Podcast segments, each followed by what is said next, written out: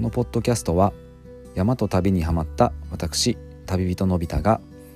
山や旅や日常についてゆるーく語るポッドキャストです。日々仕事をしていたって山に登りたい。旅にも出たい。挑戦中の日本百名山を登った順に振り返ったり海外国内の旅の話をしていきます。はじめまして私旅人のび太と申します、えー、このポッドキャストを始めるにあたって、えー、簡単に自己紹介をさせていただければと思います。えーと、まずですね僕の名前旅人のび太なんですけどもこれはですね自分自身が、まあ、ドラえもんののび太に、まあ、性格的にも見た目的にも似てるなと思ってることがあってあとはまあ旅が大好きなこともあったので、まあ、Twitter のアカウントを決める時に、えーまあ、この「のび太」っていうことと、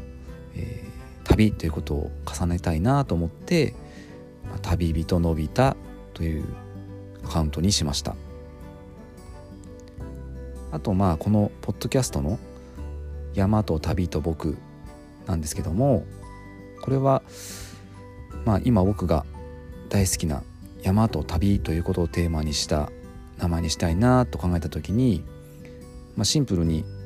まあ、山と旅でいいかなと思ったんですけども、まあ、そこそこにまあ自分自身の振り返りや気づきを載せたいなと思ったので、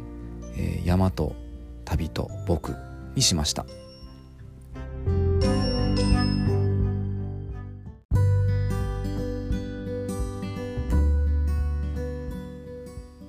ということで、えー、このポッドキャストは山と旅についての話をメインにしていこうかなと思いますけどもまずどうして僕が、まあ、旅を好きになったのかとかどうして山を好きになったのかっていうのを話していきたいと思います。で今回のエピソードでは、えー、旅について少し話をしたいなと思います。で僕は今まあ40代半ばなんですけども、えー、旅とか山にですねまあハマりだしたっていうのは結構遅いんですよ。で僕は、えー、24歳で結婚したんですけどそれまではまあ山とか旅には全然興味がなくって、えー、ずっとまあ小さい頃からやってやっていた野球に打ち込んでいたんですね。小学校中学校高校あとはまあまあ、専門学校とか社会人になっても、まあえー、野球はずっと続けていてあとはまあ特にこれといった趣味もなくてあとは毎日こう忙しい仕事にまあこう明け暮れるっていう日々を過ごしていたんですね。でそれがまあ最初に変わったのは奥さんと行った新婚旅行なんですね。で僕はまあ小さい時に野球でまあハワイにホームステイをしたことがあったんですけども、まあ、それ以来海外に行くってこともなくてだから123年ぶりに海外に行くことになったんですね。でまあ新婚旅行で、まあ、グアムに行ってまあたった2泊だったかな3泊だったかなしただけだったんだけどまあ、これがですねむっちゃくちゃ楽しくて帰ってきてからも結構こうなんだろうまあ楽しかったなとかっていうこう余韻に浸ってる時間っていうのが長かったんですよ。で当時勤めた会社っていうのが、まあ、結構今でいうブラックな会社でまあ朝からまあ結構終電近くまで忙しかった忙しかったのかまあ仕事していてなかなか休みも取れなかったんですねでもまたなんか海外行きたいなと思ってまあ近場でだったら行こうっていうことになって奥さんと2人で今度は韓国に行ったんですねで2人でまああのこう歩いたりまあ現地の屋台行ったりとか焼肉食べたりとかまあねすごい楽しかったんですよねこれも。で、まあ、その後あの僕はめでたく25歳で、あの子供ができて、えー、父親となったわけなんだけどまあでもそれでもやっぱりグアムとかね韓国の旅がこう忘れられなくて結構悶々としてたんですよね。でそれに多分気づいた奥さんがすごいこと言ってくれたんですよ。それがまあ結婚したとかあの子供がいるからっていうことで何かを諦めないで、まあ、自分の好きなことをやったらいいんだよって言ってくれたんですよね。でねこれってまあねすごいなってこうそんなこと言う奥さんってすごいなってこうしみじみ思ったんですよね。でこの運命的な一言をね僕は真に受けてしまいましたね。で、まあ、その当時、あのー、学生時代から仲良かった友達がいて、まあ、その友達がちょこちょこ海外に行っていてそいつと2人で飲んだ時にまあなんか日本のパスポートっていうのはまあ本当にどこでも行けるのに外の世界を見ないなんてもったいないよって言われてまあねちょっとね若かったしノリもあってじゃあ2人で旅しちゃうなんて感じになってまあなんとか台湾にじゃあ行こうってことになりました。でね、まあ、この2人で行く前日に彼がまあ僕の家に泊まりに来るんだけどそこでね2人ともねもう興奮してて、まあ、まあ旅の前ってこうねこうすごいまあある意味行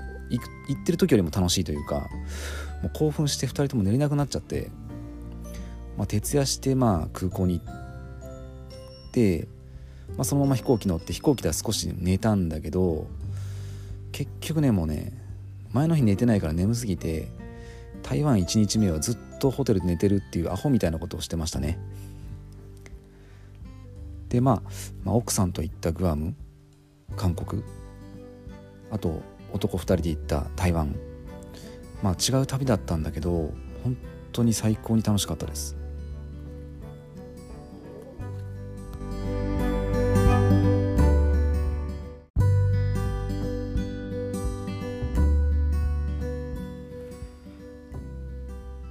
その後まあ僕は仕事を辞めて転職をしました。転職した会社で、えー、読書好きな先輩が、まあ、結構本を貸してくれてたんですけど、まあ、その時ある本を貸してくれたんですね。それがあのバックパッカーならまあ必ず読んでると言っても過言ではない、えー、旅のバイブル、えー、深夜特急だったんですね。でねこの本にはなんかもう本当に刺激を受けましたね、まあ、それから、まあ、仕事も環境も変わって、